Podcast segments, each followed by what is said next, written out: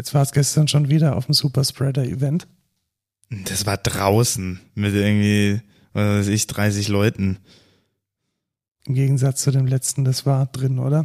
Ja, das war drin tatsächlich. Ja. Und ich habe auch noch von anderen Leuten gehört, die auch dort waren, die auch krank waren danach, aber kein Corona hatten.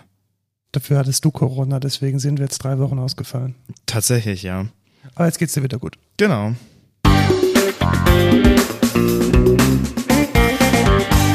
Hallo und willkommen zur 80. Folge Code Culture Podcast. Ich bin Lukas. Und ich bin Markus und wir reden einmal die Woche, einmal alle 14 Tage, dieses Mal einmal alle 3 Wochen über Tech-News und alles, was uns so in der Entwicklerbubble bewegt. Genau. Ich bin DevOps bei der Exzentra. Und ich bin CTO bei Exzentra und wir machen Software und Podcasts und andere Dinge, nämlich unter anderem krank werden. Genau. Wir hatten es im Intro schon kurz. Du hattest Corona, das war auch der Grund für unsere längere Abstinenz. Wie ist es dir denn ergangen? Relativ gut. Also ich räusper mich kurz. Ich habe nicht, also ich würde sagen, ich hatte einen milden Verlauf auf jeden Fall. Ich hatte ein bisschen Kopfschmerzen, Halsschmerzen, Husten und Schnupfen, aber sonst eigentlich nichts. Und ja, ich war die vollen 10 Tage tatsächlich in Quarantäne, weil am 7. Tag war ich noch positiv im Schnelltest und ja, sonst ging es mir eigentlich ganz gut. Also ich habe ja dann nach der ersten Woche auch direkt wieder im Homeoffice zumindest gearbeitet. Ja. Ja, nochmal Glück gehabt und totally unrelated. Wie war denn die K-Pop-Party mit mehr als 1000 Besuchern? Ja, nee, ich glaube nicht 1000, aber schon relativ viele auf jeden Fall. Und die war ganz cool. Bis auf, dass ich danach Corona hatte, war die ganz gut. Es war eine 2G-Plus-Party, möchte ich dazu sagen. Nicht, dass ich da so komplett unresponsible bin. Aber irgendwann wollte ich dann schon nochmal irgendeine Freude in meinem Leben genießen. Deswegen bin ich dann auf diese Party gegangen. Aber ja, die Party war ganz cool. Das war die Gin Entertainment Party in München. Und ja, die war ganz nice eigentlich. Also cooler DJ, hat ein paar nice Sachen aufgelegt. Und ja, sonst die war ich in der alten Post, wie heißt denn das Ding jetzt heute? Ja, das habe ich dir doch mal. In der Sonnenstraße. Dieses große Ding. Also ich glaube, eine größere Party-Location gibt es in München gar nicht. Also das war schon eher jetzt big. Ja, war schon relativ groß. Diese Gin-Entertainment-Partys sind auch immer relativ groß. Es gibt nur noch eine andere in München, das ist die Korean Beats, aber die ist im Feierwerk, oder? So heißt es doch? Feierwerk. Nicht Feuerwerk, genau, Feierwerk.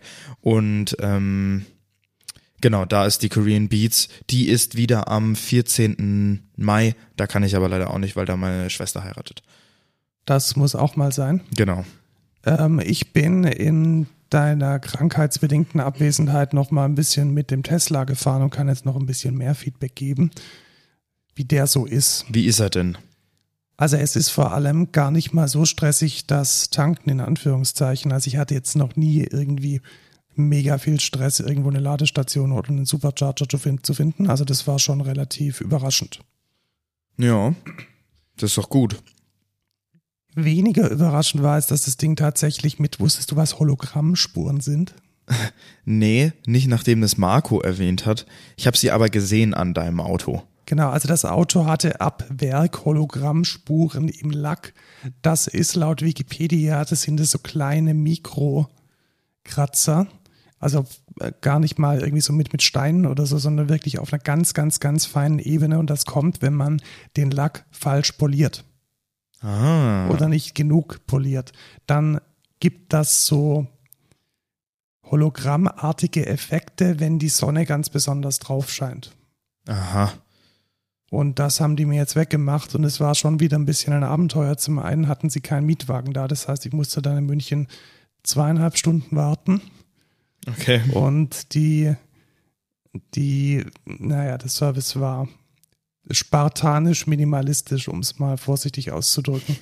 Also Kommunikation praktisch null. Also irgendwie so Informationen, hey, so lange braucht es noch. Und hier hinten ist übrigens kein Kaffee, kein Wasser. Also es war alles ein bisschen, ja. Jetzt nicht, was man sich von einem Luxuswagen erhofft.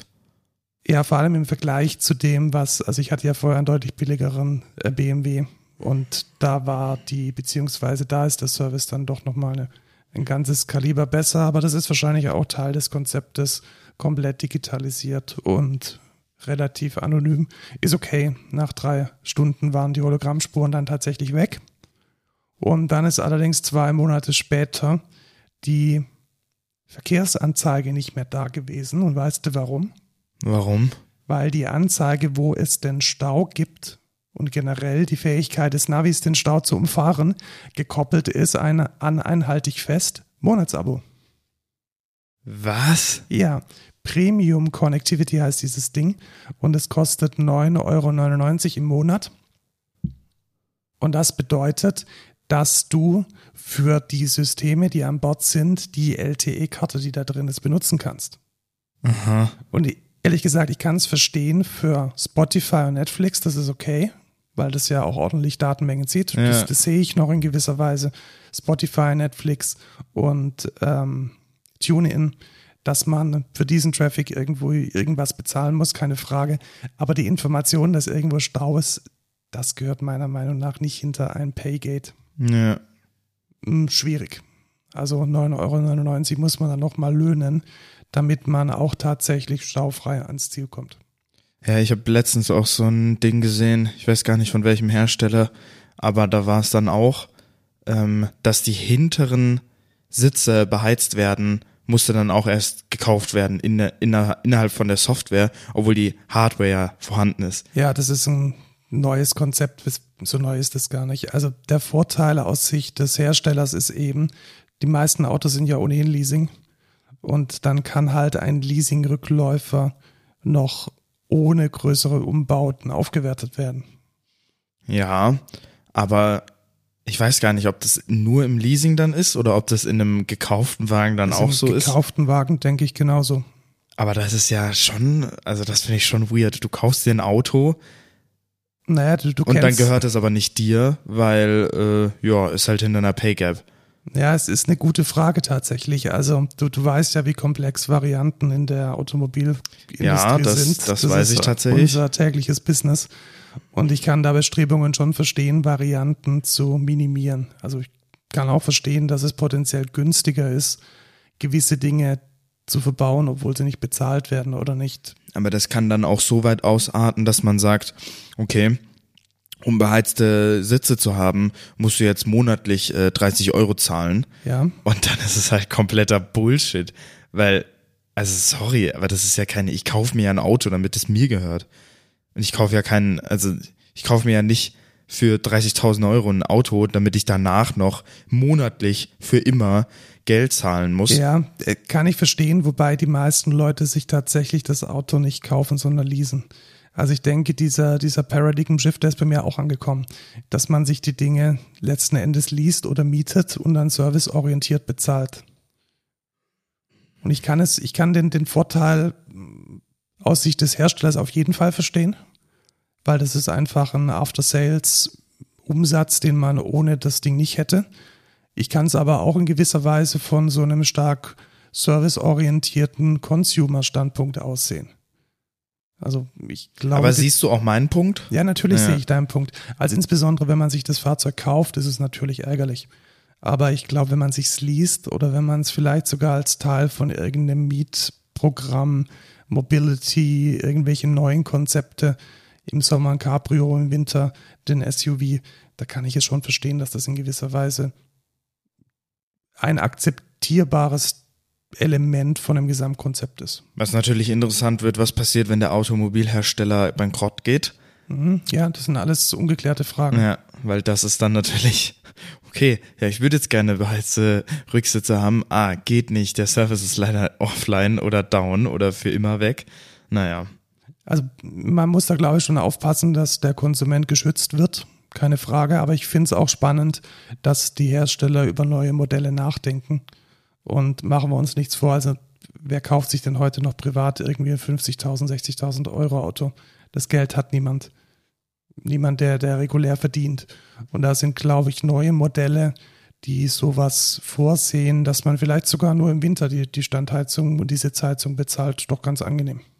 Ich frage mich auch, was passiert, wenn ich mir das Auto jetzt kaufe und dann rein theoretisch irgendwie so einen Crack da drauf packe, weil rein theoretisch ist es ja mein Auto.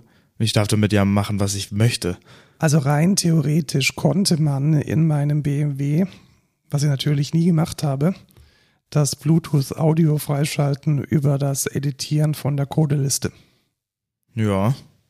Ja, das hätte man tun können. Genau, das hätte man tun können. Und jetzt frage ich mich, ist das illegal? Weil rein theoretisch gehört das Auto doch dir und du darfst damit ja machen, was du willst. Ich glaube, es ist ein Grenzbereich und ich denke, an dieser Stelle ist es vielleicht, also wenn man jetzt, glaube ich, eine zusätzliche Software aufspielen müsste, dann gäbe es vermutlich Lizenzprobleme. Und ich denke, das zielt doch genau darauf ab, dass die Leute ihre Garantie nicht verlieren wollen und das in einem Leasing-Kontext nicht dürfen. Und danach ist es dem Hersteller wahrscheinlich auch egal. Ja, wahrscheinlich.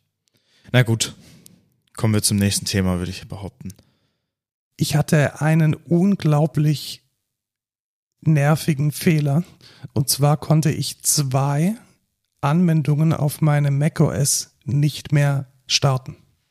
Und das wären welche? Das war einmal von meinem Brother Labeldrucker, der P-Touch, P-Touch heißt dieses Ding, glaube ich, P-Touch-Editor und der Download Assistant von Steinberg.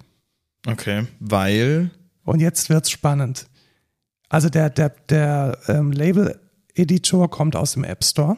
Mhm. Und der Download Assistant kommt ganz normal aus dem Internet als DMG und ist tatsächlich notwendig, damit man Cubase installieren kann. Das heißt, es war tatsächlich ein ziemlich fetter Blocker. Mhm. Gestartet, eingefroren. Gestartet, eingefroren. Reproduzierbar. Habe ich mir gedacht, okay, suchst du mal nach Logdateien. Gab es keine. Ah. Oh.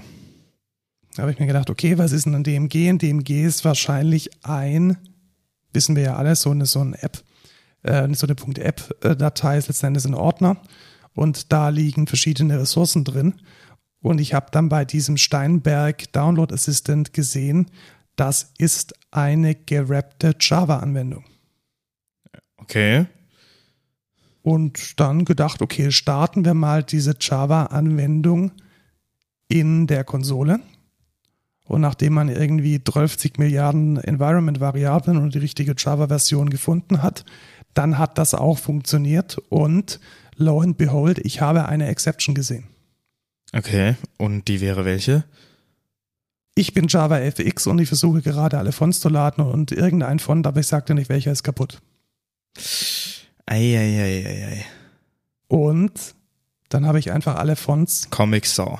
Das war Comic Sans. Resettet von macOS, da gibt es so eine extra Funktion in dem Fontmanager von macOS und dann ging es auf einmal und da habe ich mir gedacht, Moment, wenn jetzt der Steinberg Download Assistant wieder geht, dann könnte es doch sein, dass die andere Anwendung, die genauso nicht funktioniert hat und genauso eingefroren ist, wieder geht, nämlich mein P-Touch Editor und er geht. Okay. Also, was habe ich herausgefunden? JavaFX, egal wie man es nutzt, scannt beim Starten einer Anwendung alle Fonts und legt sie in den Arbeitsspeicher. Und wenn da ein Font drin ist, der nicht funktioniert, wird er nicht entweder nicht auf eine Blacklist gesetzt automatisch oder es wird gracefully ignored. Nein, es fliegt eine Exception. Und wenn der Entwickler diese Exception nicht catcht, dann freeze die Applikation. Ja. Also, Tipp an alle, deren JavaFX-Applikation oder die generell eine Applikation nicht läuft, resettet mal eure Fonts. Und ein weiterer Sargnagel, wie ich finde, an JavaFX, welches auch, glaube ich, seit 3 oder 4 Jahren nicht mal irgendwie angefasst wurde. Ja, wer benutzt das auch? Ich kann es verstehen, es ist halt die einzige legit Alternative zu Electron. Also wenn man Multiplattform sein möchte. Ja, ich weiß, was du meinst. Aber keine Ahnung, da gibt es auch andere Möglichkeiten. Ja, gibt es, aber ich glaube, wenn man vor 4 oder 5 oder vielleicht auch vor 10 Jahren begonnen hat, eine Software zu schreiben, dann war das die einzige Möglichkeit. Und ob Electron jetzt so viel besser ist als JavaFX, sei mal dahingestellt. Ja. Dann haben wir noch Feedback bekommen. Vielen Dank. Wir hatten letzte Woche bzw. letztes Mal über Dirty Pipe, über die Sicherheitslücke geredet. Und da kam ein sehr legit Hinweis, wie ich fand, nämlich, dass Dirty Pipe anfällig ist für alles, was so in CGI-Bin von einem klassischen alten Webserver so rumliegt. Und das sind halt trotzdem oder immer noch viele, viele Perl-Anwendungen, die als Web-Applikation irgendwo rumstehen. Also dafür konnte man Dirty Pipe einsetzen. Vielen Dank an Quirin, der uns darauf hingewiesen hat. Benutzen bestimmte PHP-Dinger nicht auch CGI-Bin? Da war ich mir nicht mehr sicher. Also ich weiß, dass gewisse Versionen von diesen Bulletin-Boards, wenn man die noch nutzen möchte, dass die in CGI-Bin laufen. Einige CMS-Systeme, das ist aber wirklich Legacy. Also ich glaube... Also ich weiß noch, dass... Man kann PHP im Apache entweder als im CGI-Bin laufen lassen oder über Mod PHP. Genau, aber ich glaube, tatsächlich auch empfohlen, glaube ich, von Nextcloud, ist irgendwie, ich glaube, Fast CGI-Bin tatsächlich. Ja, da könnte es tatsächlich sein, dass in dieser Ecke eine Anfälligkeit für Dirty Pipe besteht.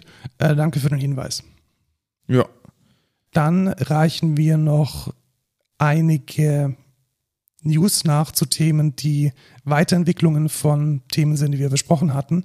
Nämlich hat sich Edgard gemeldet. Wir erinnern uns, die Firma ZApp bzw. MacPaw, die ZApp rausbringt. ZApp ist so ein Abo für Mac-Applikationen und die haben Edgard rausgeschmissen mit der Begründung, dass Edgard einen Server oder mehrere Server in Russland betreibt und Benutzerdaten nach Russland schickt. Und ZApp selbst wird von MacPaw entwickelt, die wiederum in Kiew sitzen und deshalb jetzt nicht unbedingt auf Russland gut zu sprechen sind. Long story short, Edgard hat sich darauf gemeldet und weist die Anschuldigungen zurück, was jetzt allerdings nicht dazu gesorgt hat, dass sie wieder in ZApp drin sind. Sie sagen nur, sie haben sich schon vor mehreren Jahren alle Ties nach Russland durchbrochen und der Server, der seitens ZApp angekreidet wurde, sei nur über VPN-Routing als russischer Server ausgewiesen und stünde eigentlich in den Niederlanden. Okay, mega weird, ja, tatsächlich. Also die, so wie ich es jetzt auch gelesen habe, die haben alle Server eigentlich in Frankfurt. Und die Company an sich, Edgard, sitzt auch tatsächlich in Frankfurt, einfach um eine andere Jurisdiction zu haben. Und die haben nicht mal DNS-Server von Edgard, die in Russland sind. Also es ist sehr verwirrend, wie... Sie sind allerdings definitiv in Moskau gegründet worden. Und auch in Moskau nach wie vor haben sie dort ihr Headquarter und entwickeln dort. Also... Es hat, glaube ich, schon in gewisser Weise ein bisschen ein Geschmäckle, wie man so schön sagt. Und der Firmensitz, also der Briefkasten, ist in Zypern. Mhm. Ja, ich weiß nicht, sie meinen hier halt bloß einfach Edgard Servers are located in Frankfurt. This was a deliberate decision to keep our servers as well as the company itself in a different jurisdiction.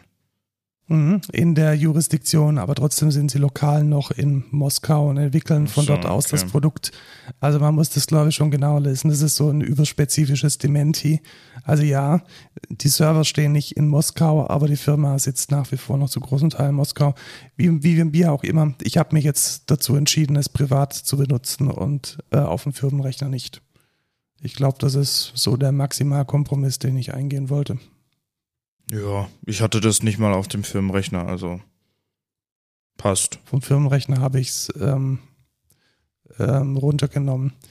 Dann nochmal ein Hint, weil wir es schon mehrmals in der Show hatten.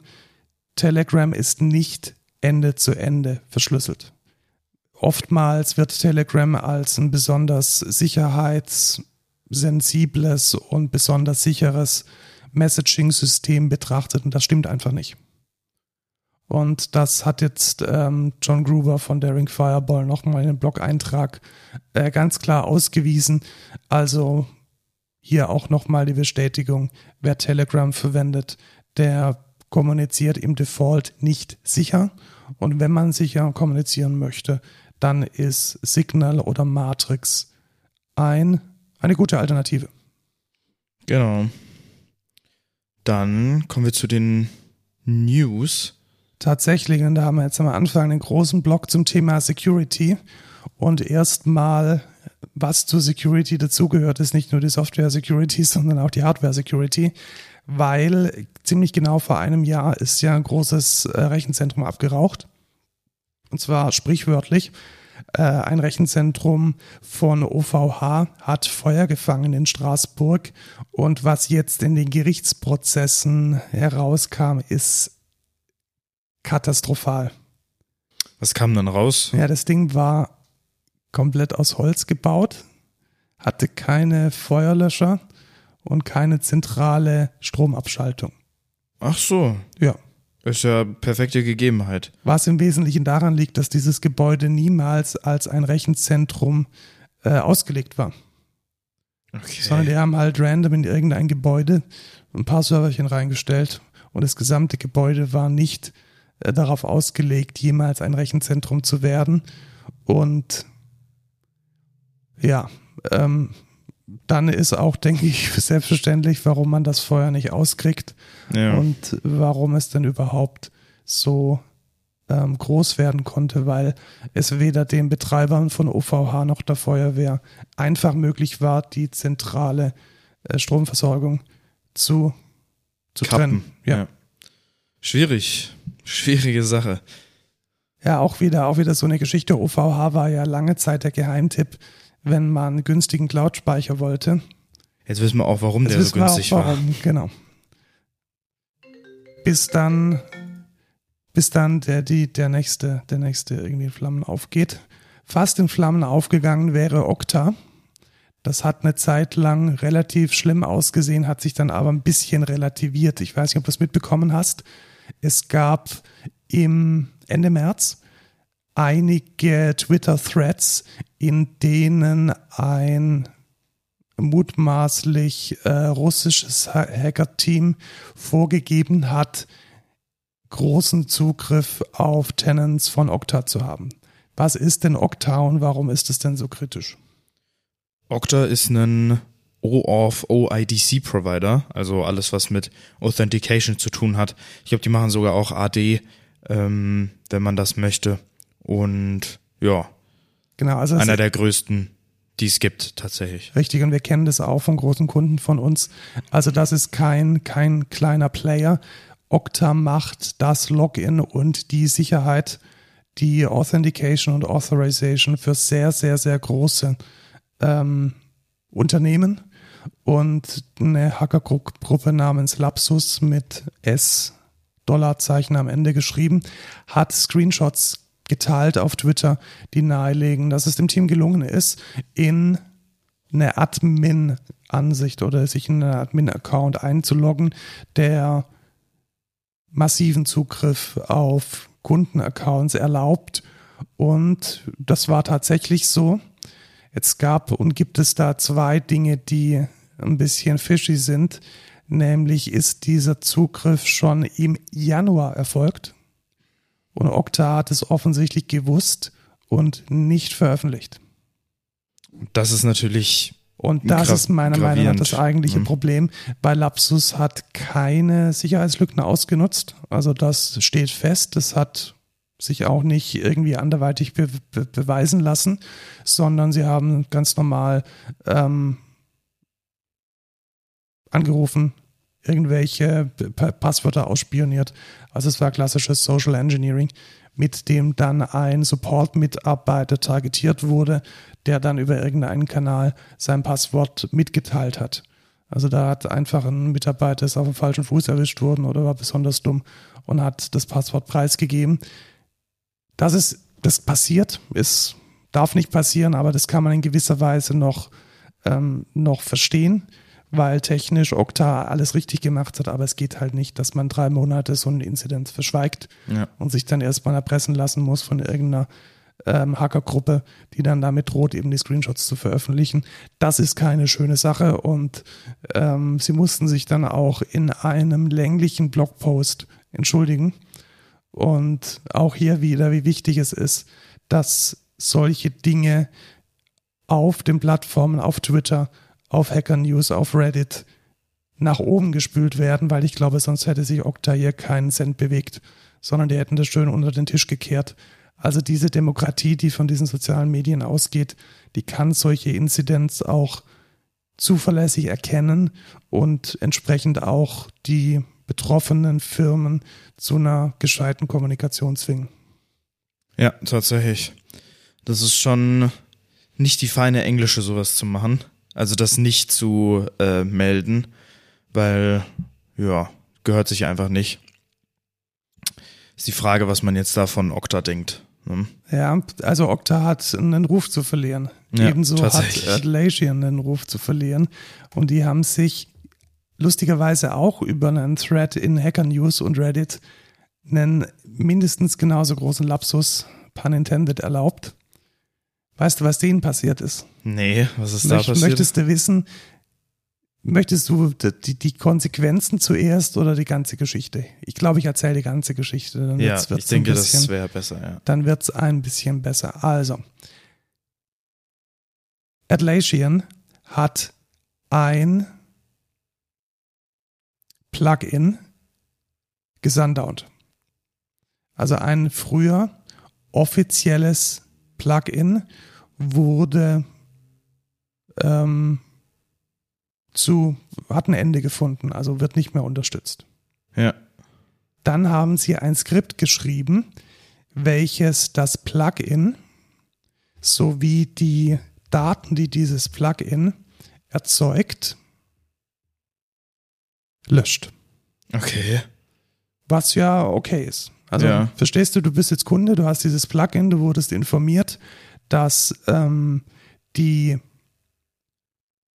Insight hieß dieses Plugin übrigens, das habe ich die ganze Zeit gesucht, also dieses Insight-Plugin, das hatten wir übrigens auch mal eine Zeit lang, Gott sei Dank nicht mehr, und die haben dann dieses Plugin automatisiert über ein DevOps-Skript aus den Tenants gelöscht und dann damit auch gleich die Daten, die dieses Plugin erzeugt hat. Mhm. Aus welchen Gründen? Weiß man das? Du meinst, warum sie das Plugin gelöscht haben? Ja, kann ich dir sagen, kommen wir gleich dazu. Es wurde abgelöst durch den Nachfolger. Aha. Mhm. Also Insight, dieses Plugin gibt es jetzt nicht mehr, sondern die machen jetzt so eine Art Enterprise Data Lake, da kommen wir gleich dazu. Und in der Vorbereitung auf diesen Product Launch oder auf diese Umstellung haben sie eben dieses Wartungsskript ausgeführt. Jetzt hatte dieses Wartungsskript aber einen Fehler, beziehungsweise war konfigurierbar. Und zwar lösche alles oder lösche nur die Daten, die dem Plugin gehören. Mhm. Und rate mal, was der arme DevOps abgefeuert hat. Lösche alles. Ja. Das heißt, oh mein Gott, das heißt, die Companies, die dieses Plugin noch drin hatten, bei denen wurden alles gelöscht, oder was? Genau. Oh mein Gott. Und jetzt gab es noch einen weiteren Fehler. Normalerweise ist es bei Jira so, also ich kenne das Startmodell von Jira, weil wir da auch Plugins geschrieben haben. Es gibt sowas wie Mark for Deletion und es gibt sowas wie Delete Ultimately. Und dieses Delete Ultimately wird nur dann verwendet oder permanently delete, wenn zum Beispiel Datenschutz betroffen ist. Also sowas wie Löschen von Namen. Also das ist so eine spezielle Option, die du machen kannst, und dann werden die Daten auch nicht mehr gebackupt. Mhm. Und rate mal, welchen Modus dieses Plugin Wipe-Script verwendet hat. Ja, das zweite und zwar Mann. Permanently Delete. Das ist mies. So. Und das bedeutet, dass 400 Companies, also sie haben es gemerkt, also sie haben dieses Skript laufen lassen und dann halt gemerkt, das braucht aber echt lange. Moment, also 3 Tabellen löschen kann nicht so lange dauern. Und dann wahrscheinlich noch rechtzeitig Steuerung C gedrückt. war allerdings zu spät für 400 Firmen, die jetzt seit 3 Wochen, 4 Wochen keinen Zugriff mehr auf ihr gesamtes Atlassian haben. Alter. Und für die eine sehr, sehr große Chance besteht, dass sie die Daten auch nicht mehr gerettet bekommen. Boah. Und wenn man jetzt bedenkt, dass unter diesen 400 Kunden der kleinste hat 1000 Mitarbeiter oder so.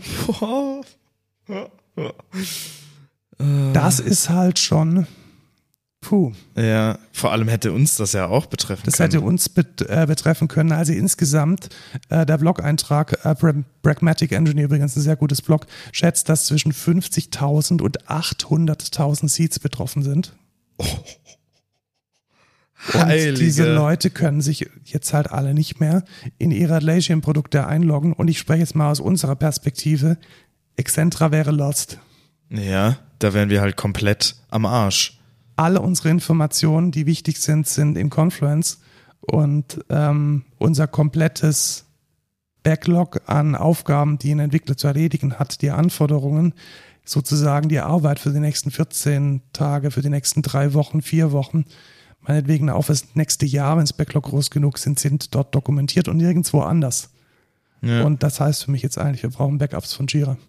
Ja, also es muss uns gelingen, die mindestens mal als XML oder als irgendein anderes lesbares Format die Daten regelmäßig auf ein S3 zu packen, weil das Risiko ist zu groß. Tatsächlich. Das ist ja unser ganzer Knowledge Share. Das ist ja alles, was wir quasi wissen, auch als Firma.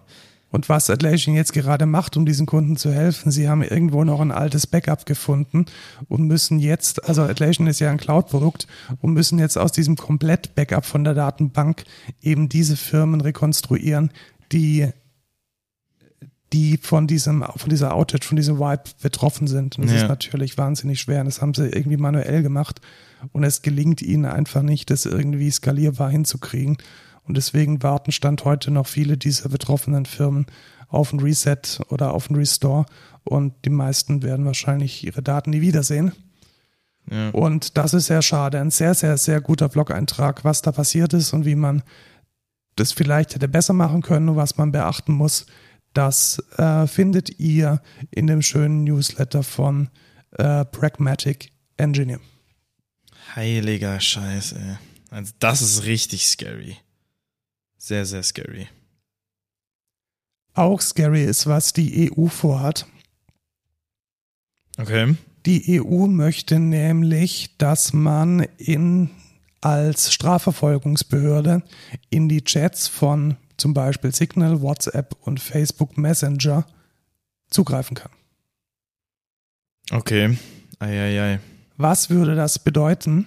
Das würde bedeuten, dass die End-zu-End-Verschlüsselung nicht mehr stattfinden kann. Ja, richtig. Und das ist eine Entwicklung, die finde ich relativ gefährlich. Zumal das Argument ist, dass es hauptsächlich darum geht, Abbildungen von Missbrauch zu verfolgen. Und ein sehr spannendes Interview war in der Taz von dem EU-Abgeordneten und Jurist Patrick Breyer. Und der liefert hier mal so ein bisschen Background, warum man das nicht möchte. Ja. Also ich glaube, wenn das wieder so unter der Hand jetzt irgendwie so durchrutscht, ohne dass es eine gewisse Kritik in der Bürgerrechtsszene gibt, könnte das eine weitere Bedrohung oder ein weiterer Sargnagel für sichere Kommunikation sein. Und da sollte man, denke ich, früh genug Kritik üben. Das ist ja richtig kritisch, finde ich persönlich einfach auch. Weil das würde ja das Tor auch öffnen, dann zu sagen, ja, okay, jede Kommunikation, die überhaupt irgendwo stattfindet,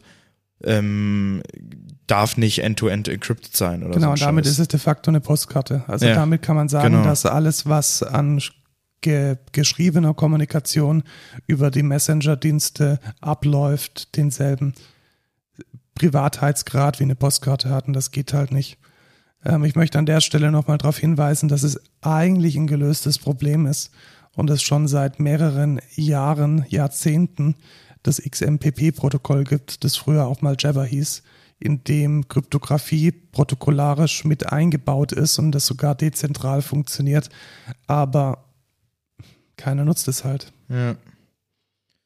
Keiner nutzt es, also schwierige Sache, dranbleiben. Das ist wahrscheinlich das Takeaway, dranbleiben, dass aus diesem Vorhaben der EU-Kommission nicht mir nichts, dir nichts irgendwie ein Gesetz wird und wir dann alle wieder überrascht sind und es nicht mehr verhindert werden kann.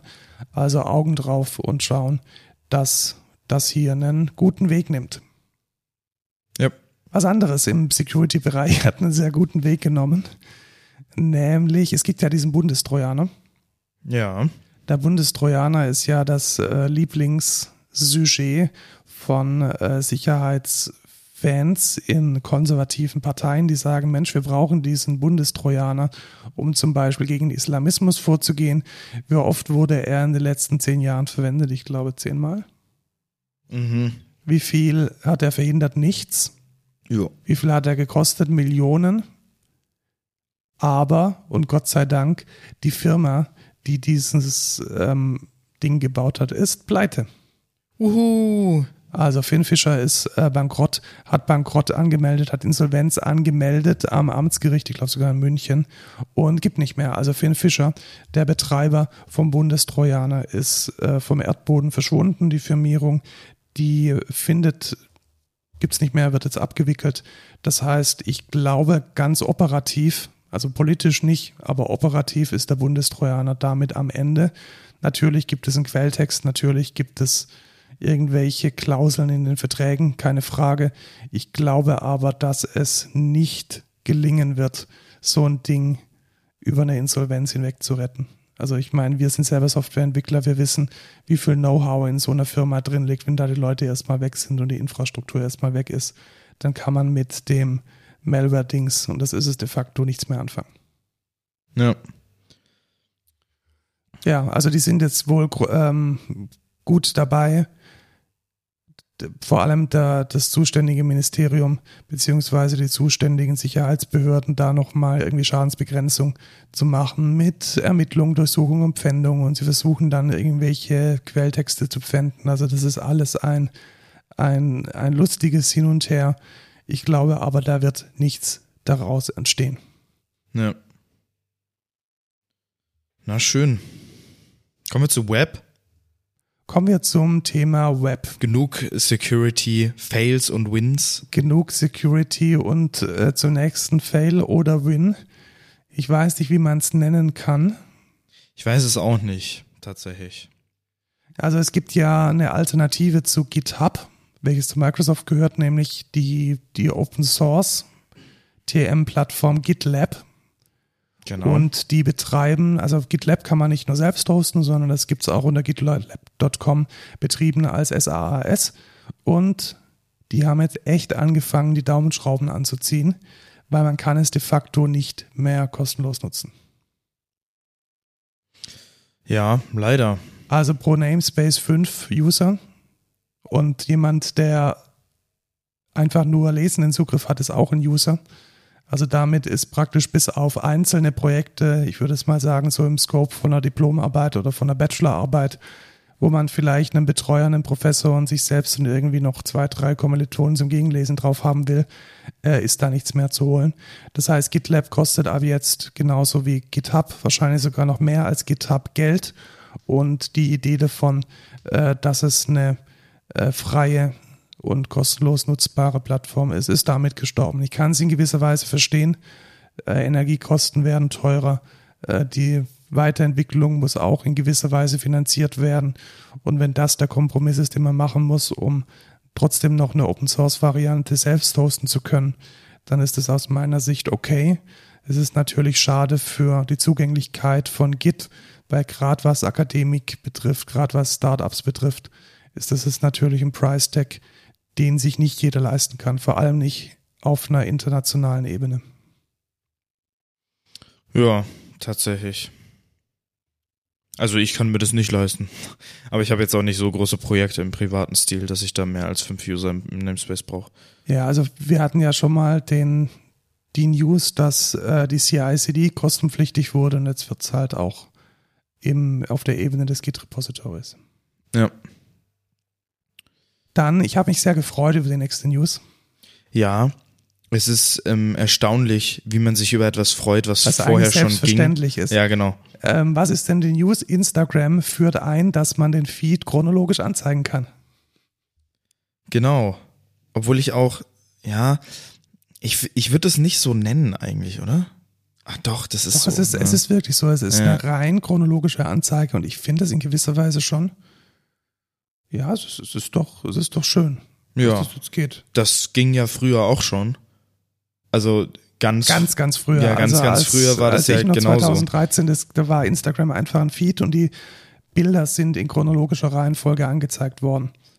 Genau. Und man ist von oben nach unten gescrollt und irgendwann kam dann halt ein Algorithmus, der einem dann die mutmaßlich interessanteren Dinge nach oben spült, mutmaßlich auch die kontroverseren Dinge nach oben. Vielleicht hat man dann die Dinge, die engen Freunde gepostet haben, gar nicht mehr gesehen.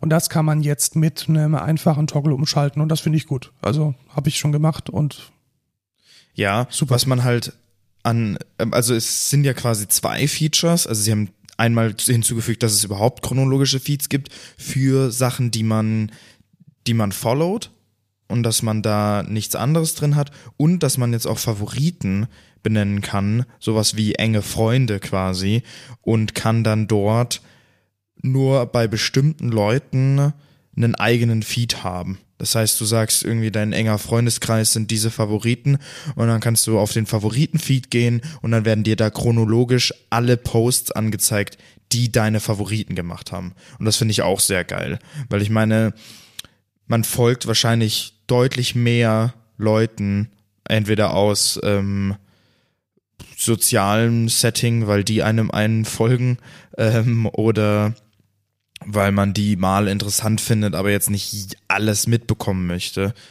Oder da interessiert einen nur die Story oder so. Und dafür finde ich das auch ziemlich geil. Also das ist ein sehr, sehr nicer Change, finde ich. Genau, und die Favoritenliste ist auch auf 50 Accounts begrenzt. Das heißt, das ist eigentlich so klassischerweise das, was man vielleicht früher Freundeskreis genannt hat. Ja. Das sind dann halt die Menschen, die man immer sehen möchte oder die man vielleicht auch mal gefiltert sehen möchte, wenn man jetzt nicht irgendwie stundenlang durch den Feed scrollen will. Und das finde ich eigentlich 2 relativ angenehme Features. Ich finde es nur schade, dass sie notwendig sind, weil das ist eigentlich ein Beweis dafür oder ein Zeichen dafür, dass die Informationsflut, der einem Instagram da entgegenklatscht, einfach viel zu groß geworden ist und dass es Methoden jetzt geben muss, dem ein wenig mehr Herr zu werden. Ja. So, dann haben wir gerade vorhin schon mal über Atlassian gesprochen, nämlich dass sie beim Phase-Out des Insights-Plugin ordentlich was versenkt haben. Und jetzt stellt man sich natürlich die Frage, warum wird denn das Insight-Plugin ausgefasst? Weil es, lo and behold, einen Nachfolger gibt, einen Atlassian Data Lake, haben sie es genannt, und Atlassian Analytics. Und was das macht und was das tut, ist letzten Endes so eine Art sich automatisch befüllender Apache Spark. Und da kann man dann selbst seine Data Science drauf werfen. Ja, und selbst ist natürlich jetzt mit der vorherigen News ein bisschen bitterer Beigeschmack, wenn man dann irgendwie richtig viel wichtige Daten. Wenn man richtig viel wichtige Daten verloren hat, dann hätte man die jetzt, genau, wenn man sie noch hätte, könnte man sie jetzt noch. Das ist ja eigentlich, weißt du was eigentlich, das fällt mir jetzt erst auf. Es brauchen ja nur große Firmen dieses Insight-Plugin. Ja, genau. Also kleine Firmen können das ja weiterhin in ihrem individuellen Sprint und ihren individuellen Projekten managen. Ja. Aber wenn du halt eine richtig große Firma bist, dann brauchst du irgendein Tool, um damit umzugehen. Genau.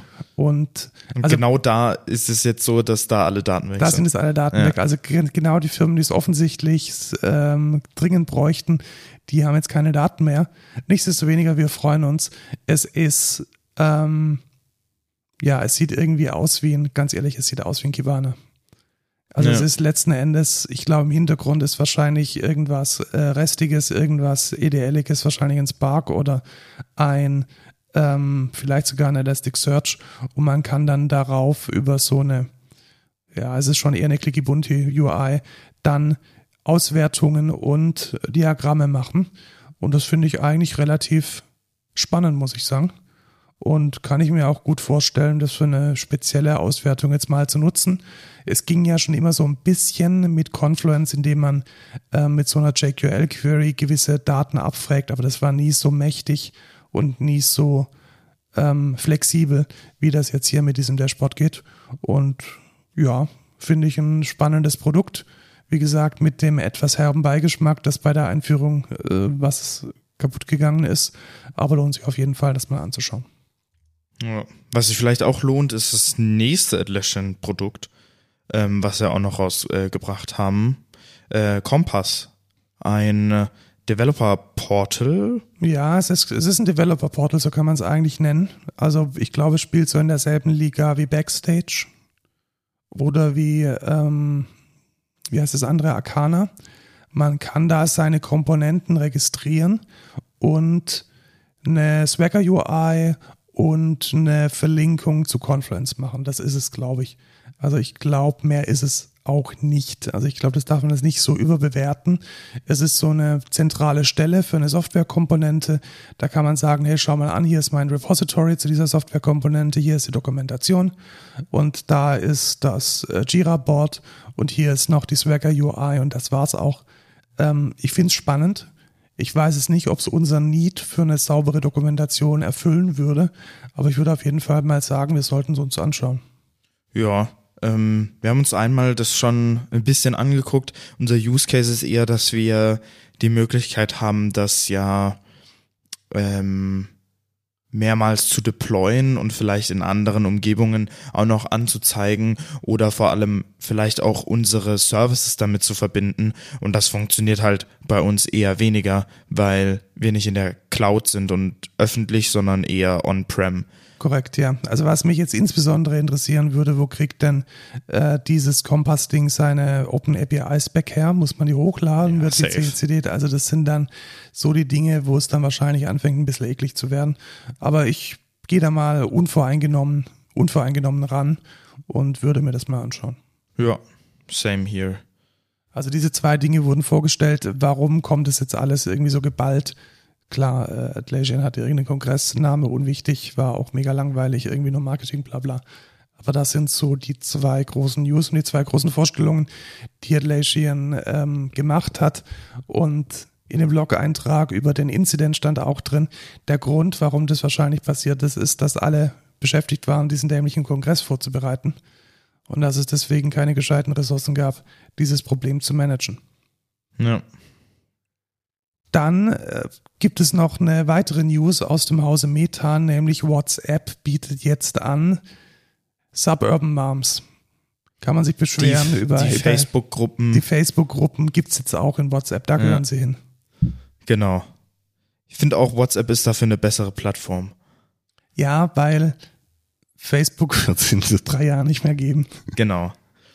Ja, ich finde, also was ist das? Das ist so, ja, man kann sich das schon vorstellen, wie so eine Facebook-Gruppe, halt nennt sich das Community und da kann man halt verschiedene Leute reinpacken und hat dann verschiedene Discussions, verschiedene Untergruppen, ja, sowas wie ein Discord-Server oder so, wo man halt eine Community quasi aufbauen kann innerhalb von WhatsApp. Ich weiß nicht. Ich werde das wahrscheinlich eher weniger benutzen, weil, wie gesagt, dafür gibt es Discord. Und ich bin auch eher in den Gefilden unterwegs, wo Discord wahrscheinlich da more popular ist oder die bessere Choice. Ja, aber man hat doch immer irgendwie so dieses eine Projekt, welches im echten Leben stattfindet. Der Tennisverein oder die Konfirmandengruppe. Ja, genau. Oder ich möchte in der Gruppe oder sonst irgendwas. Ich glaube, ein guter Einwand ist hier Jugend. Organisation. Ja, Jugendarbeit. Genau, Jugendarbeit. Ja. So typisch irgendwie das Utopia hier, das Jugendzentrum, dann hat das halt so eine WhatsApp-Community und dann kannst du einzelne Bereiche machen für diese Community quasi. Genau, weil wir gemerkt haben, Slack funktioniert einfach nicht, weil das nicht im Leben dieser Menschen stattfindet. Ja, und ich denke, da ist Discord auch einfach zu speziell und nicht so fokussiert darauf, wirklich diese Kommunikation zu haben. Also für mich ist Discord eher sowas wie, ich habe eine Freundesgruppe oder ich habe eine Gaming-Community und da rede ich über diese Sachen und komme dann online und zock irgendwie was oder so. Ja, über Gott und die Welt. Es hat einfach nicht diesen Informationswert, den man jetzt zum Beispiel in einem Slack finden würde. Ein Slack hat man ja generell eher so im Arbeitsbereich oder wenn man wirklich professionelle Hobbyprojekte hat in Vereinen, wo man was auf die Beine stellt, dann nutze ich Slack und tatsächlich für diese soften Bereiche, das genannt Jugendarbeit, irgendwie so Konfirmandengruppe, da hat man dann dieses WhatsApp und das ist dann so eine WhatsApp-Gruppe und da ist dann ein lustiges Bildchen vermischt mit irgendwie 3 Daumen hoch und 5-mal ich kann heute nicht und ist denn heute überhaupt Probe und 18 Uhr oder wo treffen wir uns und kann mich einer mitnehmen und es geht einem echt auf den Sack. Ja.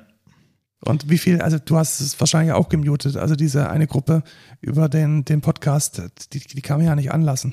Ja, ich hab ungefähr, also es gibt nur ganz wenige Gruppen, die ich nicht mute, weil, ja, es ist einfach viel zu nervig. Es ist so viel unnötige Information, die ich einfach nicht brauche. Und wenn wirklich was ist, dann schreibt man mich halt irgendwie direkt an oder so. Keine Ahnung. Also Gruppen mute ich auch schon die ganze Zeit. Ich weiß nicht, wie das jetzt noch mit Communities wird. Also ich glaube, dass man in den Communities einfach ein bisschen besser das Ganze managen kann. Ja, managen. Und die Informationen auffiltern. Das ist zumindest meine Hoffnung. Und meine Hoffnung, die damit verbunden ist, ist auch, dass man das jetzt hernehmen kann für so Gruppen, die jetzt nicht so mega tech-savvy sind, wo man auf einen Slack oder auf einen Notion, Gott bewahre, auf einen Notion zu gehen, da irgendwie Dokumentation, das funktioniert im echten Leben nicht. Das können nur Nerds. Und das dann in diese Real-Life-Bubble reinzukriegen, das fände ich gut. Ja. Real-Life-Bubble, also irgendwie, wir sind ein bisschen abgehoben, kann das sein? Ja, genau. Wir sind schon voll im Metaverse, genau. Und ich weiß aber auch nicht, wie geil ich es finde, sowas auch noch in WhatsApp zu haben, um Meta da noch mehr Informationen und Macht über Kommunikation im echten Leben zu geben. Ja, weiß aber ich nicht. Sie haben es doch schon. Also diese WhatsApp-Gruppen, die gibt es doch jetzt schon und die funktionieren jetzt auch nicht gut. Ja. Also ich hoffe tatsächlich, dass das jetzt weniger aus so einer Perspektive, wie kriegen wir jetzt noch mehr ongeboardet in WhatsApp heraus entstanden ist, sondern wirklich mal eine Idee, das Produkt besser zu machen.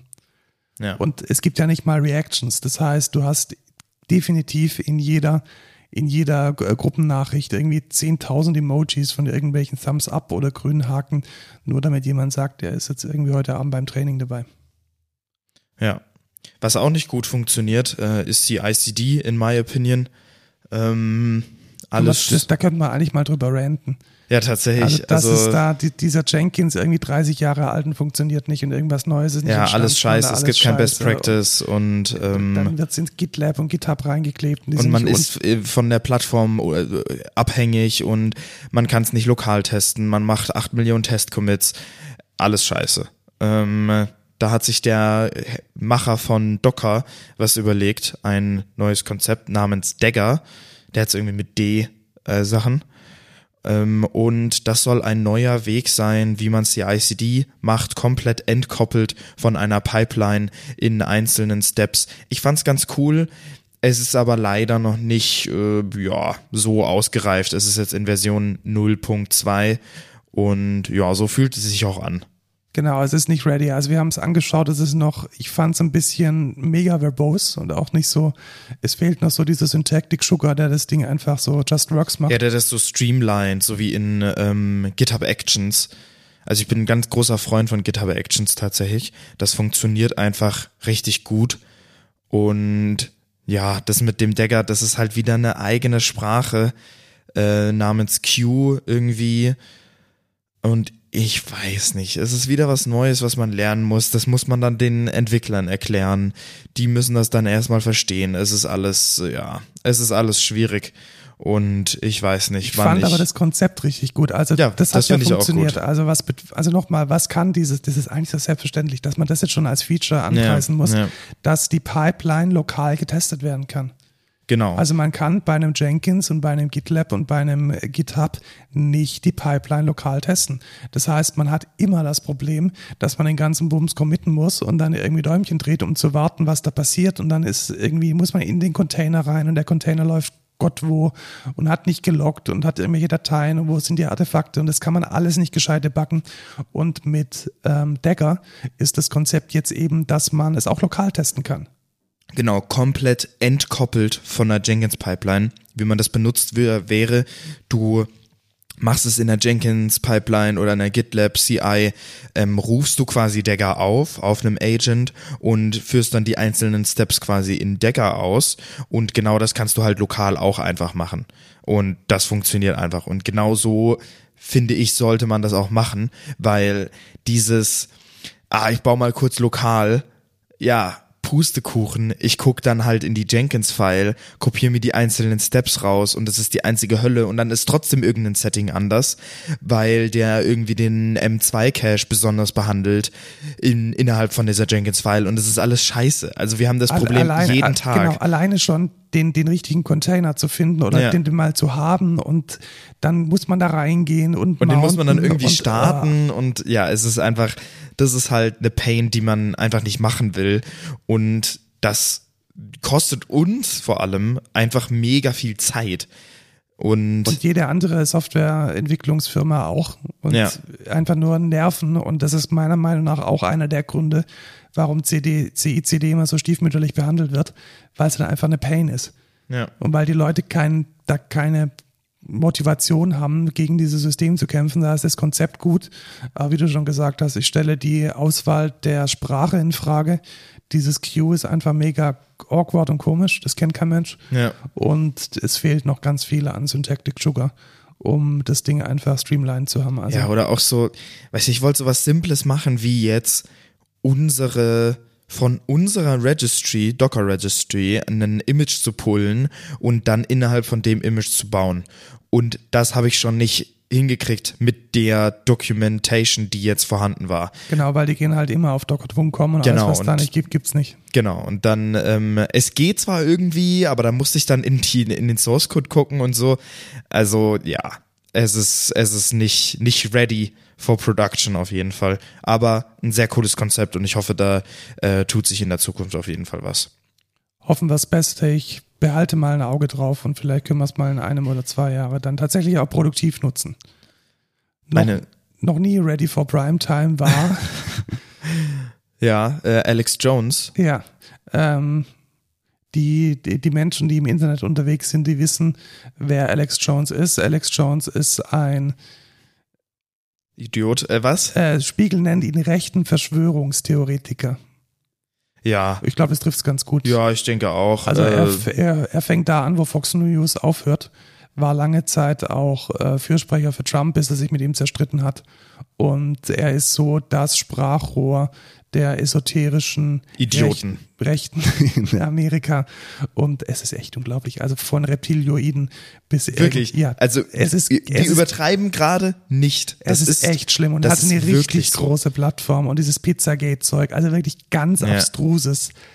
Also an wirklich, den Haaren herbeigezogener Bullshit, den er verbreitet hat und er ist auch regelmäßig von den Plattformen geflogen. Also ich glaube, Apple waren die ersten, die seine App nicht mehr zugelassen haben im App Store. Dann kam YouTube hinterher, dann hat er irgendwie auf Twitter und dann wieder doch und wieder her. Also es war ein riesiges Hin und Her. Ja. Und warum war? Ja, weil er Insolvenz angemeldet hat. Die zweite schöne Insolvenz in dieser Sendung. Die Firma, die Infowars betreibt, ist zahlungsunfähig und wird jetzt gerade zerfleddert und zerschlagen und man versucht irgendwie Geld noch rauszukriegen.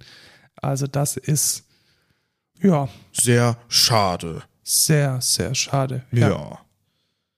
Was nicht schade ist, sondern ein guter Gegenschuss oder eine Antwort von Samsung an Apple mit ihrem neuen 4K Smart Monitor. Und der sieht auch relativ gut aus. Wie heißt der? Der hat doch so ein M8, genau. Also Samsung hat einen Monitor rausgebracht, der ist zumindest was die Specs betrifft genauso gut wie das Studio Display von Apple. Ja. Und halt halb so teuer. Ja, genau, halb so teuer. Er hat eine removable Webcam. Das finde ich sehr gut, weil diese ganzen Webcams, da macht man immer so einen Slider davor oder sonst irgendwas.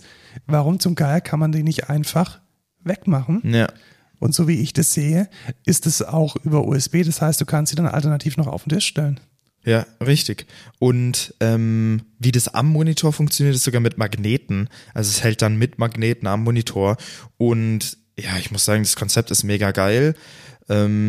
Ich glaube, es ist tatsächlich ein Smart-Monitor.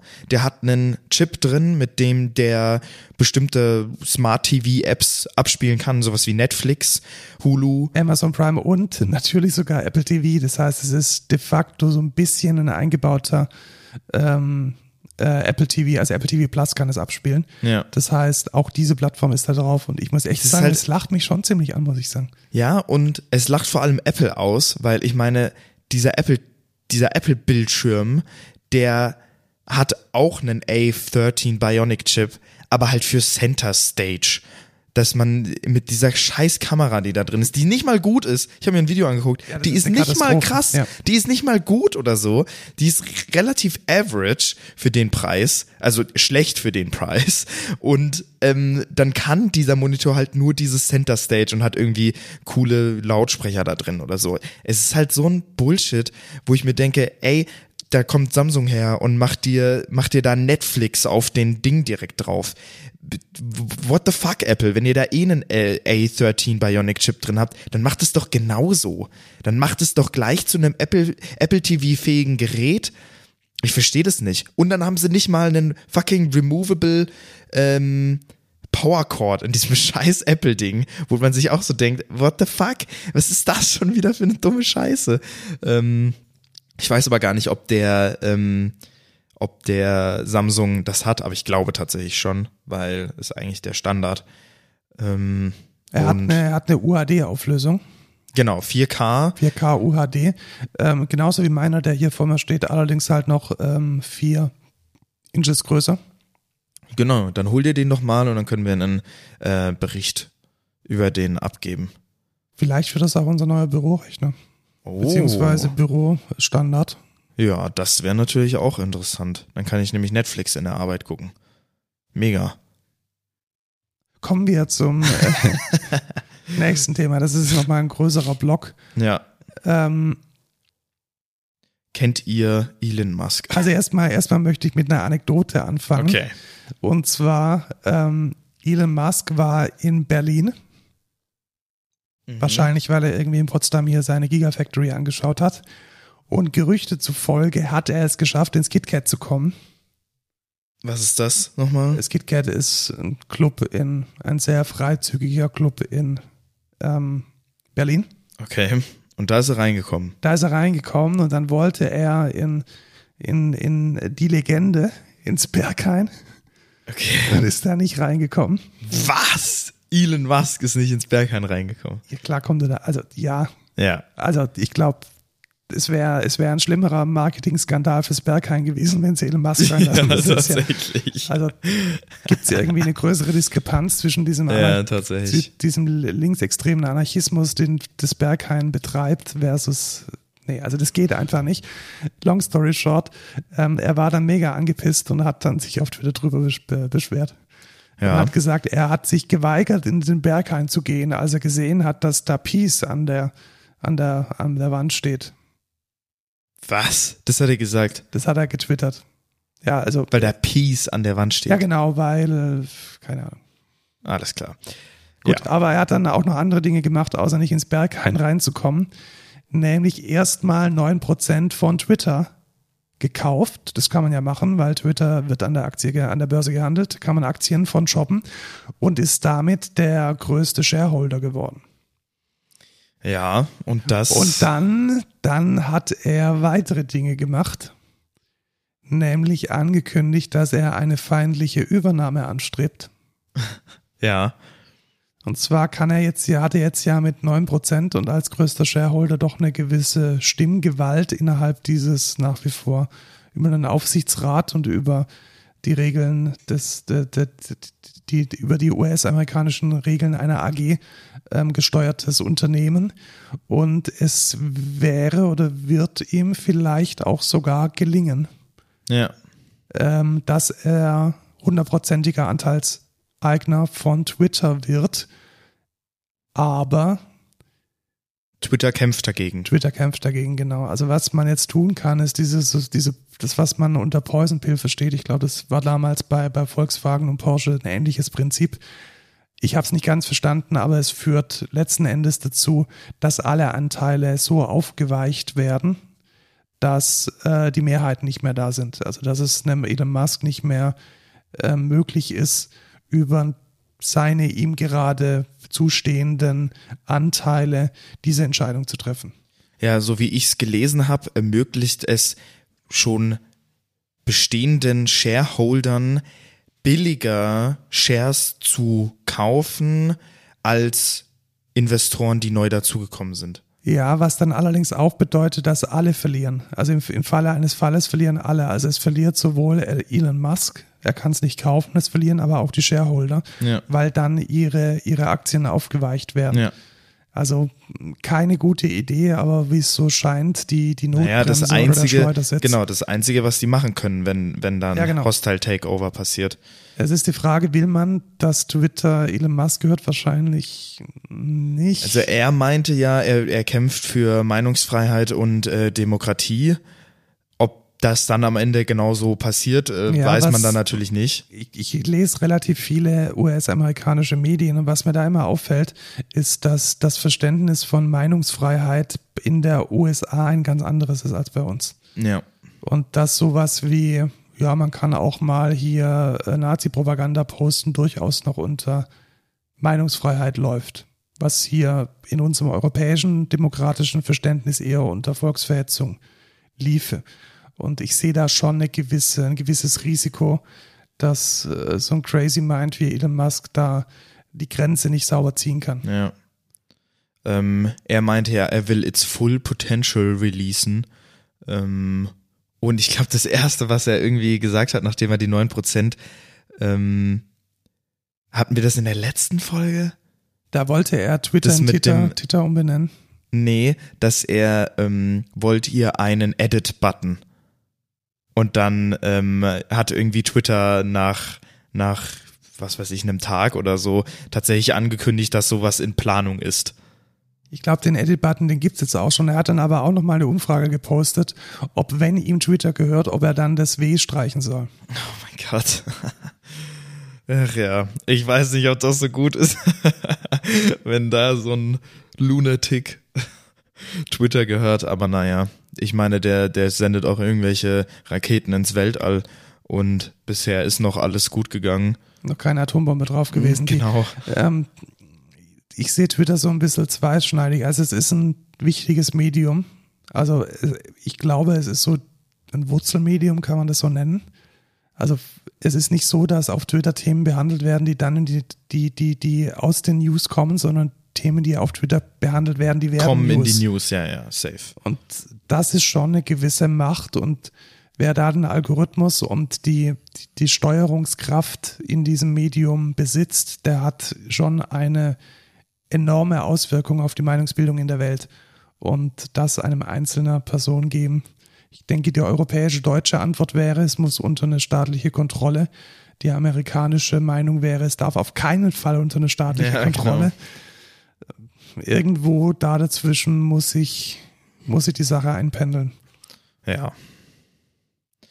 Naja, das war's mit den News. Spannendes Thema, bevor ich jetzt über Twitter noch weiter rante und Mastodon motiviere, wollen wir jetzt tatsächlich zum sehr kurzen, dieses Mal, Thema der Woche kommen. Genau, weil wir haben jetzt schon sehr viel über News geredet, mega weil wir sehr viel aufholen mussten der letzten 3 Wochen. Genau, was bist du auch auf diese... Ja, sorry, dass ich auf eine Party gehe. Nein, nicht krank werden. Quarte ist schon okay. Ach so, okay. Wusstest du übrigens in das noch als kleiner Hinweis, der zweitbeste Podcast nach Code Culture ist ja methodisch inkorrekt. Mhm. Und die haben ein Paper vorgestellt, in dem bewiesen wurde, dass Männer mit hübschem Gesicht eine bessere Abwehrkraft haben. Ja, deswegen war ich jetzt 2 Jahre ja auch nicht. Und deswegen hatte ich nie Corona. Ja, genau. Also ich habe ja gelesen, dass Scientists geproved haben, dass wer bis jetzt noch kein Corona hat, keine Freunde hat. Ja, genau. Oder einfach unglaublich hübsch. Also noch mehr in diese Kombination. Kommen wir zum Thema der Woche. Serialisierung und Spring Foreshell. Es gab eine weitere Sicherheitslücke und ich hatte kurzzeitig gedacht, es wird genauso ein Mist wie Log4Shell. Log4Shell wurde es aber nicht. Also was war die Sicherheitslücke? Erstmal wieder Management, absolute Katastrophe. Also irgendwie der Zero Day kam raus und keiner wusste was und niemand hat ihm einen Score gegeben. Ja, und alle haben geschrien und weint im Kreis und ja. Gut, aber jetzt. Aber wir auch tatsächlich. Weil wir es einfach nicht wussten, was es macht. Und dann in der Retrospektive ist Folgendes rausgekommen. Also es gibt da dieses Java-Framework namens Spring. Und man kann mit Spring zum Beispiel schöne REST-Services bauen. Und diese REST-Services, die laufen auf Webservern. Ja, und es ist relativ beliebt. Also wer Spring nicht kennt, das ist das größte Java-Framework, was es gibt eigentlich. Genau, wir hatten ja vor einigen Monaten inzwischen schon diese Umfrage mal besprochen und da war Spring und Spring Boot, Spring MVC und Spring Boot, ich glaube, entweder waren sie beide Platz 1 und 2 oder Platz 1, 2 und 3 oder 1 und 3 mit Java EE noch dazwischen. Also es ist auf jeden Fall extrem verbreitet. Ja, und Spotify, Netflix benutzen das in ihrer Microservice-Welt sehr, sehr, sehr viel. Und in diesem Framework war jetzt folgendes Problem. Wenn man einen REST-Aufruf gemacht hat und dieser REST-Aufruf einen Parameter bekommen hat, also zum Beispiel sowas wie get Invoices, Fragezeichen, Invoice-ID gleich 12345, dann hat dieses Framework, dieses Serialisierungsframework, dieses 1, 2, 3, 4, 5 zum Beispiel in einen String serialisiert. Jetzt machen wir mal unseren kurzen Exkurs zum Thema der Woche. Was ist denn Serialisierung? Und man kann eigentlich relativ einfach sagen, es ist das Umwandeln von einem relativ unstrukturierten Datum in ein strukturiertes. Kann man das so gut zusammenfassen? Ja, ich hätte jetzt zusammengefasst, der wandelt Bytes in was, mit dem man arbeiten kann, um. Ja, also ein niedriges Datenformat in ein höheres und die Deserialisierung ist dann genau das Gegenteil, also das höhere Datenformat in ein niedrigeres umzuwandeln. Genau. Machen wir ein Beispiel. Text, der ein XML-Dokument ist, wird in ein Java-Objekt umgewandelt, das man dann in einer Datenbank speichern kann. Oder ein Unix-Timestamp, da auch nur eine Abfolge von ASCII-Zeichen ist, wird umgewandelt in ein richtiges Datum, sodass ich da weiß, hey, das ist der 1.1.2022. Genau. Oder ein JSON, welches aus meiner Adresse beschreibt, wo ich wohne, welche Straße, welche Hausnummer, welche Postleitzahl, welcher Ort, wird in ein Adresseobjekt umgewandelt, sodass ich dann da sagen kann, get Street oder get Postcode. Und das ist die Serialisierung. Das heißt, Spring hat jetzt, bleiben wir bei unserem Beispiel, in diesem Parameter ID mit der 12345 automatisch ein Objekt gemacht. Mhm. In dem Fall vielleicht eine Invoice oder ein String. Und das Schlimme ist, es ist egal, welches Objekt es war. Weil in jedem Objekt gibt es eine Methode. So, und jetzt kommen wir zu einem Feature, das es da gibt. Ich hätte da jetzt nämlich auch übergeben können, zum Beispiel ID gleich Order.Punkt Invoice-ID oder Order.Invoice-ID gleich und dann hätte mir Spring das Objekt transitiv aufgelöst. Was hätte es da gemacht? Das heißt, es hätte dann ein Order-Objekt entgegengenommen und hätte dann dieses Order-Objekt in ein Java-Objekt serialisiert. Da gibt es einen Standard für, zum Beispiel JPA kann man dafür hernehmen, das ist einfach so mit Getter und Settern und hätte dann aus diesem Objekt, aus diesem Nested-Objekt die ID genommen. Also Order.Invoice-ID hätte dann, wäre aufgelöst worden, zuerst würde ein Order-Objekt erstellt werden und dann hätte Spring über diese Namenskonvention GetOrderID auf diesem Objekt aufgerufen. Mhm. Okay, also wie ist die Regel, wenn ich einen Parameter habe, der zum Beispiel heißt Order.InvoiceID oder OrderID, dann wird einfach auf dem Orderobjekt .GetOrderID oder GetInvoiceID aufgerufen. Genau. Wie würde man das wohl implementieren? Man implementiert das natürlich über Reflection. Das heißt, man sucht dann einfach eine Methode, die heißt get und dann gibt man da diesen String rein, den Namen von dem Attribut, das man haben möchte. So, jetzt ist man so ein böser Hacker und jetzt experimentiert man da ein bisschen mit um. Und denkt mal, zäumt mal das Pferd von hinten auf und überlegt sich mal, welche Methoden gibt es denn immer an jedem Java-Objekt? Und da fällt einem auf, es gibt zum Beispiel die Methode getClass. Mhm. Ja, jetzt verstehe ich, was man damit machen kann. Man kann sich jede beliebige Klasse holen von einem anderen Objekt. Fast. Weil okay. Da haben die Spring-Entwickler bzw. die Schreiberlinge von dieser Serialisierung dran gedacht. Okay, ja, das wäre auch fatal, wenn nicht. Das wäre fatal. Das heißt, die haben gesagt, hey, getClass, das verbieten wir. Also wenn ich jetzt als Objekt da reingebe order.class, dann wird nicht getClass aufgerufen, sondern es wird eine Exception geworfen. Weil sonst hätte ich mir ja von der Class den Classloader holen können. Das geht ja auch mit getClassLoader und hätte dann zum Beispiel Dinge schreiben können auf die Festplatte. Oder sich die Environmental-Variablen auslesen können. Ja, oder ein DOS machen. Also da kann man ganz viele verschiedene. Also wenn man an eine Glassloader kommt, dann ist Ende Gelände. Dann ist Java ziemlich offen. Ja. So, aber Sie haben dran gedacht. Das ist ja super, oder? Ja, im ersten Schritt schon mal schon. Aber anscheinend war das nicht genug. Ja, das war leider nicht genug, weil bei der Einführung von Java 8, und das ist schon sehr, sehr lange her, also 6-7 Jahre, länger wahrscheinlich. Länger. Ja, deutlich länger. Ja. Wir sind ja gerade bei 17. Also schon vor sehr langer Zeit hat jedes Objekt eine weitere Methode bekommen. Ich weiß nicht welche. Und zwar konnte man sich da das Package holen, das dummerweise einfach Module heißt. Also das haben sie irgendwie vermurkst. GetModule. Mhm. Also jedes Objekt hat jetzt noch die Methode getModule. Und weil diese Methode einfach so dazu kam, hat niemand bei Spring Boot, bei diesem Serializer dran gedacht, die auch zu blacklisten. Das heißt, ich kann mir jetzt von jedem beliebigen Objekt das Modul holen. Und von da dann die Klasse. Und von da dann die Klasse, den Classloader und dann Dinge auf die Festplatte schreiben. Ja, verkackt, ne? So, long story short. Wo konnte es ausgelöst werden? Es mussten verschiedene Dinge gelten. Einmal musste man diese verwundbare Spring Boot-Version haben. Das war zu diesem Zeitpunkt einfach alle. Ja, genau. Also alle, die realistisch gerade im Einsatz waren. Und zwar weitere Dinge mussten gelten. Und vor allem das dritte Argument, das hat wahrscheinlich vielen das Genick gerettet. Nämlich Nummer 2, logischerweise, man muss eine Java-Version haben größer als 8. Weil vor Java 8 gab es diese GetModule-Methode noch nicht. Mhm. Aber die meisten haben auf Java 8 geupgradet, auch wegen Lizenzgeschichten und so weiter.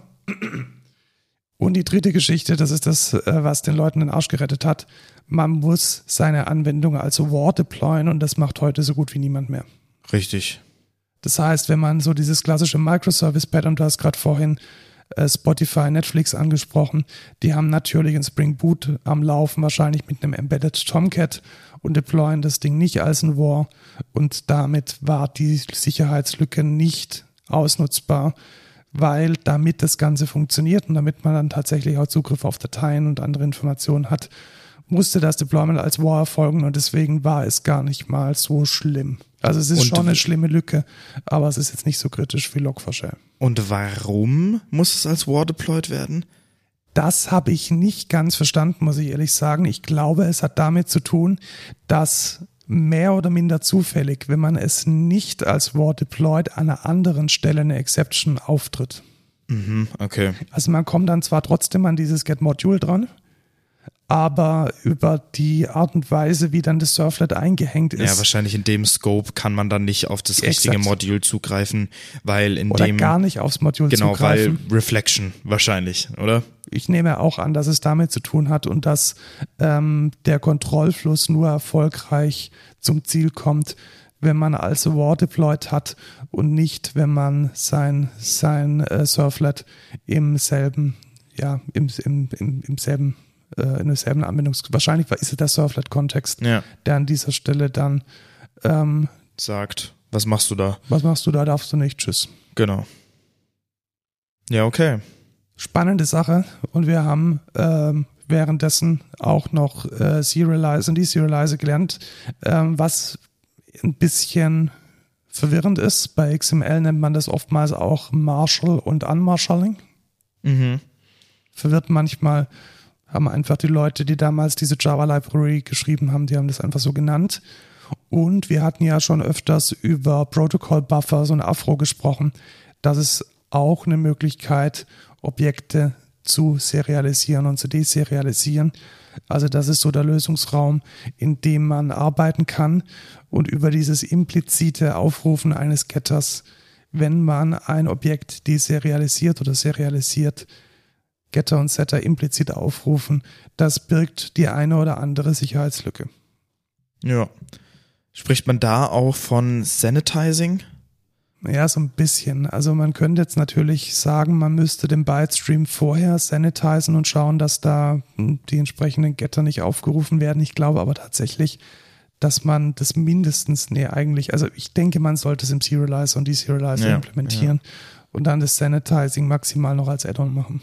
Genau, weil Sanitizing gibt es dann oft in SQL Injection. SQL Injection. Genau, da gibt es das oft, wo man dann den String nochmal überprüft, bevor man ihn an die Datenbank schickt oder so. Ja. Dann hätten wir das auch mal erklärt und kommen dann zum Code der Woche. Und da will ich heute mal zwei Dinge tatsächlich vorstellen. Mhm. Einmal eine Plattform, die mir sehr gut gefallen hat, muss ich sagen. Und zwar stellt man sich ja sehr oft die Frage, hey, gibt es denn eine Open-Source-Alternative zu irgendwas? Zum Beispiel Jira. Weil man jetzt gemerkt hat, dass Jira kacke ist. Da kenne ich sogar eine. Die heißt, wie heißt die? Irgendwas mit so einem Lama. Irgendwie. Die habe ich mir schon mal angeguckt. Findest du es? Natürlich nicht. Also was stellen wir vor? Wir stellen vor opensourcealternative.to und das ist einfach eine Plattform, eine Datenbank, die Open-Source-Alternativen auflistet. Wenn ich jetzt zum Beispiel sage, zeig mir mal bitte Open-Source-Alternativen zu Trello, dann kommt sowas wie WeCan, Logsec, Canboard, Focalboard oder Tiger. Oder gib mir mal eine Open-Source-Alternative zu Notion und dann kommen so Dinge wie Focalboard, BoostNote, Outline und AppFlowy. Und das fand ich eigentlich relativ spannend. Hä?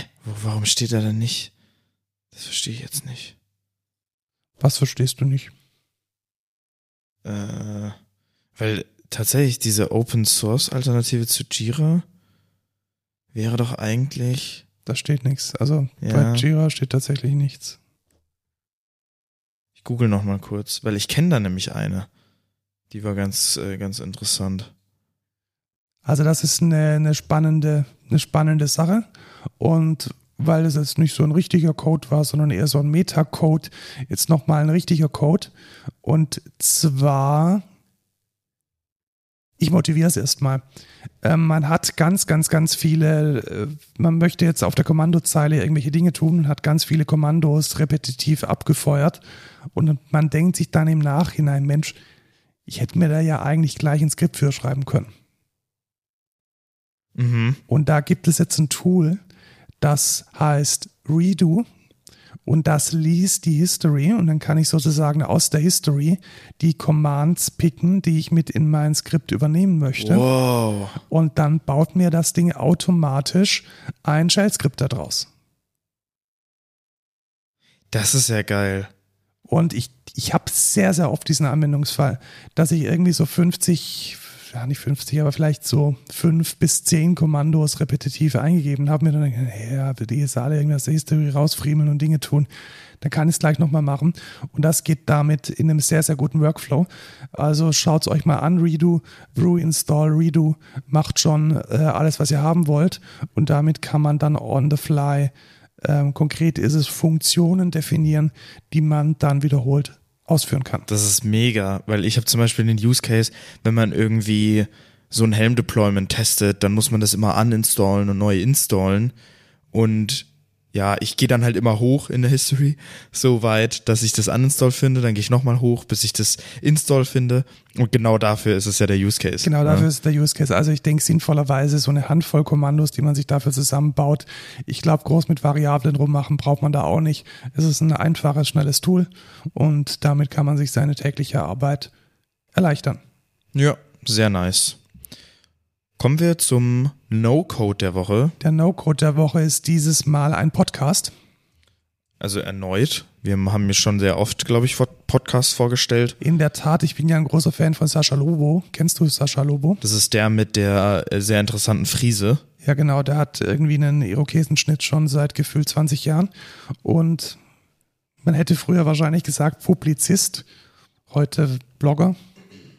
Also er schreibt über Tech-Kram im Spiegel und ist auch in verschiedenen Talkshows zu Gast, schreibt Bücher, macht Vorträge und ich habe seinen Debattenpodcast eigentlich immer sehr gerne gehört, den hat er aufgehört und jetzt gibt es einen Podcast gemeinsam mit seiner Frau und der heißt Feel the News und ich fand das Konzept erstmal ein bisschen so okay und dann habe ich reingehört und das ist echt super gut und zwar geht es darum, ich fange vielleicht anders an. Sascha Lobo hat sich in seinem Blog immer sehr stark über die Emotionalisierung von News und von Nachrichten beschwert und darüber sich Gedanken gemacht. Also was macht so die Bild-Zeitung, was macht irgendeine Headline mit den Menschen und wie reagieren die drauf? Und genau das ist das Thema von Feel the News. Also das wiederkehrende Pattern ist, dass es pro Podcast-Folge eine wichtige News gibt und dann wird diskutiert, wie reagiert jetzt erstmal er und seine Frau emotional darauf und was bedeutet es dann in einem größeren Diskurs und in der größeren Rezeption. Und die letzten beiden Folgen waren beide unglaublich gut. Die vorletzte ging um die Kriegsverbrechen, die russischen Invasoren in der Ukraine begangen haben und die letzte Folge ging über unsere Ex-Ministerin Spiegel, die aufgrund von Unvereinbarkeit von Familie und Beruf zurücktreten musste. Und beides sind sehr emotionalisierte und emotionalisierbare News-Fragmente und die mal gescheit eingeordnet und diskutiert zu haben, fand ich einen erfrischend anderen Zugang, als es zum Beispiel die Lage der Nation, die dann immer sehr, sehr technisch und sehr rational mit News umgeht.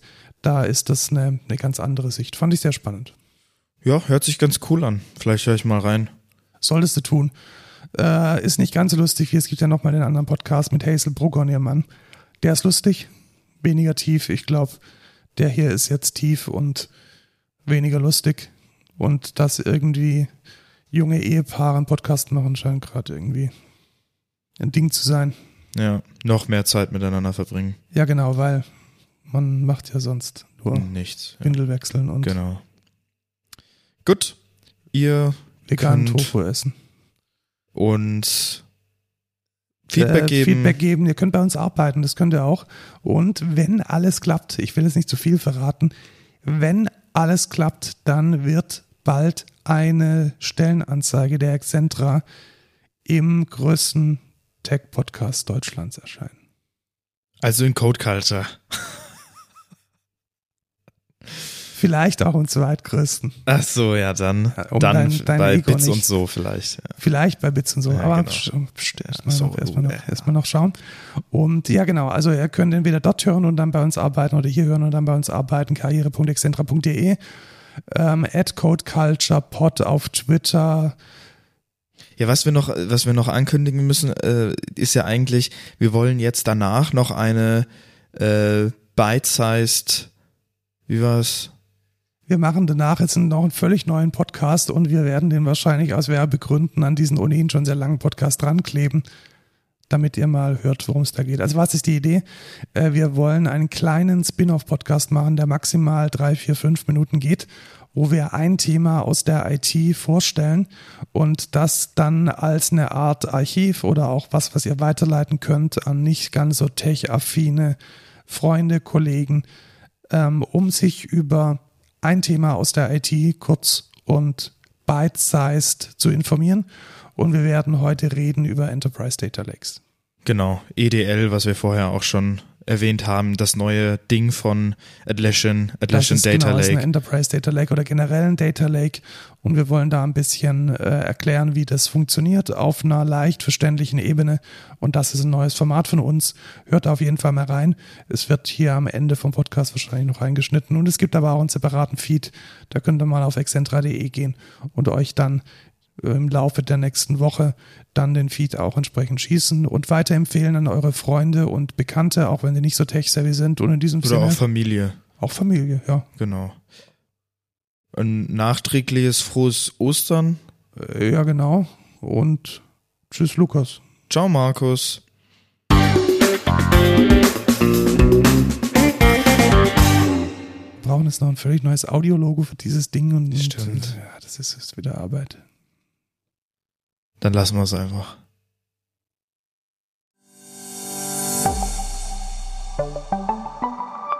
Enterprise Data Lakes.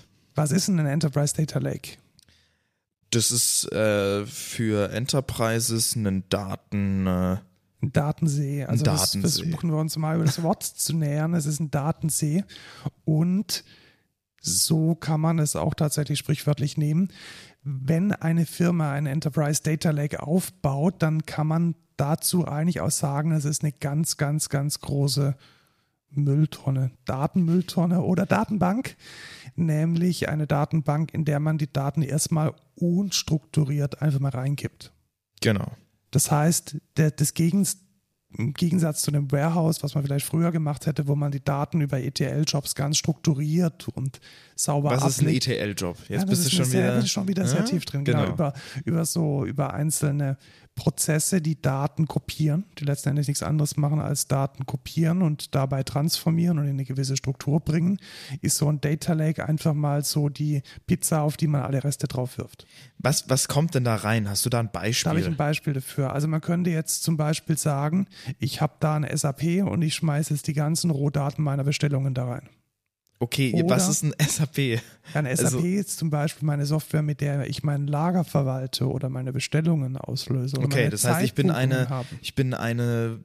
Amazon und bekomme Bestellungen. Genau, du bist ein Amazon oder vielleicht auch ein mittelständisches Unternehmen und du bekommst deine Bestellungen von den Daimlers und von den Audis dieser Welt in dein SAP. Und die möchte ich jetzt erstmal protokollieren und die müsste ich irgendwo drin haben. Und das ist mein SAP. Das ist dein SAP und da kannst du gewisse Auswertungen machen, aber vielleicht hast du ein anderes Stundenbuchungssystem wie dein SAP und dann fängt schon an, wie machst du dann deine Auswertung?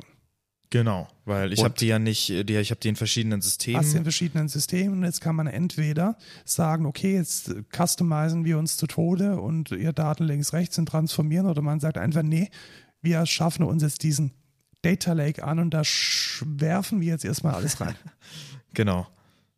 So, und dann ist es da drin und jetzt, also jetzt habe ich mir was muss ich da kaufen? Muss ich da was kaufen? Kaufe ich da was? Ja, da kauft man was.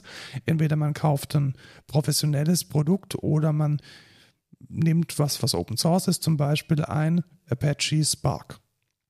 Genau. Oder ein Elasticsearch. Das kann man sich von Amazon shoppen, das kann man sich von einem Dienstleister shoppen, das kann man sich bei Microsoft in der Azure Cloud shoppen und landen dann erstmal alle Daten. Oder man kann das self-hosten, also selber irgendwie aufsetzen. Genau, mit seiner eigenen IT-Abteilung und das war's dann schon. Und dann liegen die Daten da. Und jetzt haben wir Geld ausgegeben, sind wir fertig. Nein, man will natürlich einen Business Value haben. Was ist der Business Value? Ich kann jetzt über Systeme hinweg Auswertungen fahren. Und zwar im Bestfall jede beliebige. Genau. Also alles, was die Daten hergeben, kann man quasi alles mitmachen. Genau. Erstmal. Und man kann damit jetzt, also da hat man sozusagen die Grundlage geschaffen für zwei Dinge, für ein mega neues Buzzword-Ding und für was es schon ein bisschen Älteres gibt. Das Ältere ist Business Intelligence. Das heißt, ich kann jetzt mit Methoden von Data Science, Statistik und so mir zum Beispiel eine schöne betriebswirtschaftliche Auswertung zusammenkleben und sehe zum Beispiel, wo jetzt mein Geld liegt oder wo meine Prozesse optimiert werden können. Oder ich nehme diese Daten als Grundlage für maschinelles Lernen. Ich könnte jetzt eine Software, die maschinelles Lernen kann, damit lehren, gewisse Entscheidungen oder gewisse Analysen für mich automatisiert zu machen. Das heißt, eine EDL ist im Bestfall eine Grundlage für weitere Softwareprojekte. Also versuchen wir mal zusammenzufassen. Ein EDL, ein Enterprise Data Lake, ist eine Datenbank mit unstrukturierten Daten, in die jede Software, die ich verwende, die Daten rein publiziert. Die Daten sind dort nicht strukturiert, sondern erstmal in einer ziemlich rohen Form. Und es hat an sich jetzt erstmal keinen Business Value, sondern der Business Value wird ergänzt und aufgebaut durch weitere Systeme wie zum Beispiel Business Intelligence, Data Science und maschinelles Lernen. Genau. Soweit. Jetzt wissen wir, was eine EDL ist und was die anderen drei Dinger sind. Die sagen wir dann bei der nächsten Folge. Ich hoffe, es hat euch Spaß gemacht. Bis zum nächsten Mal. Ciao.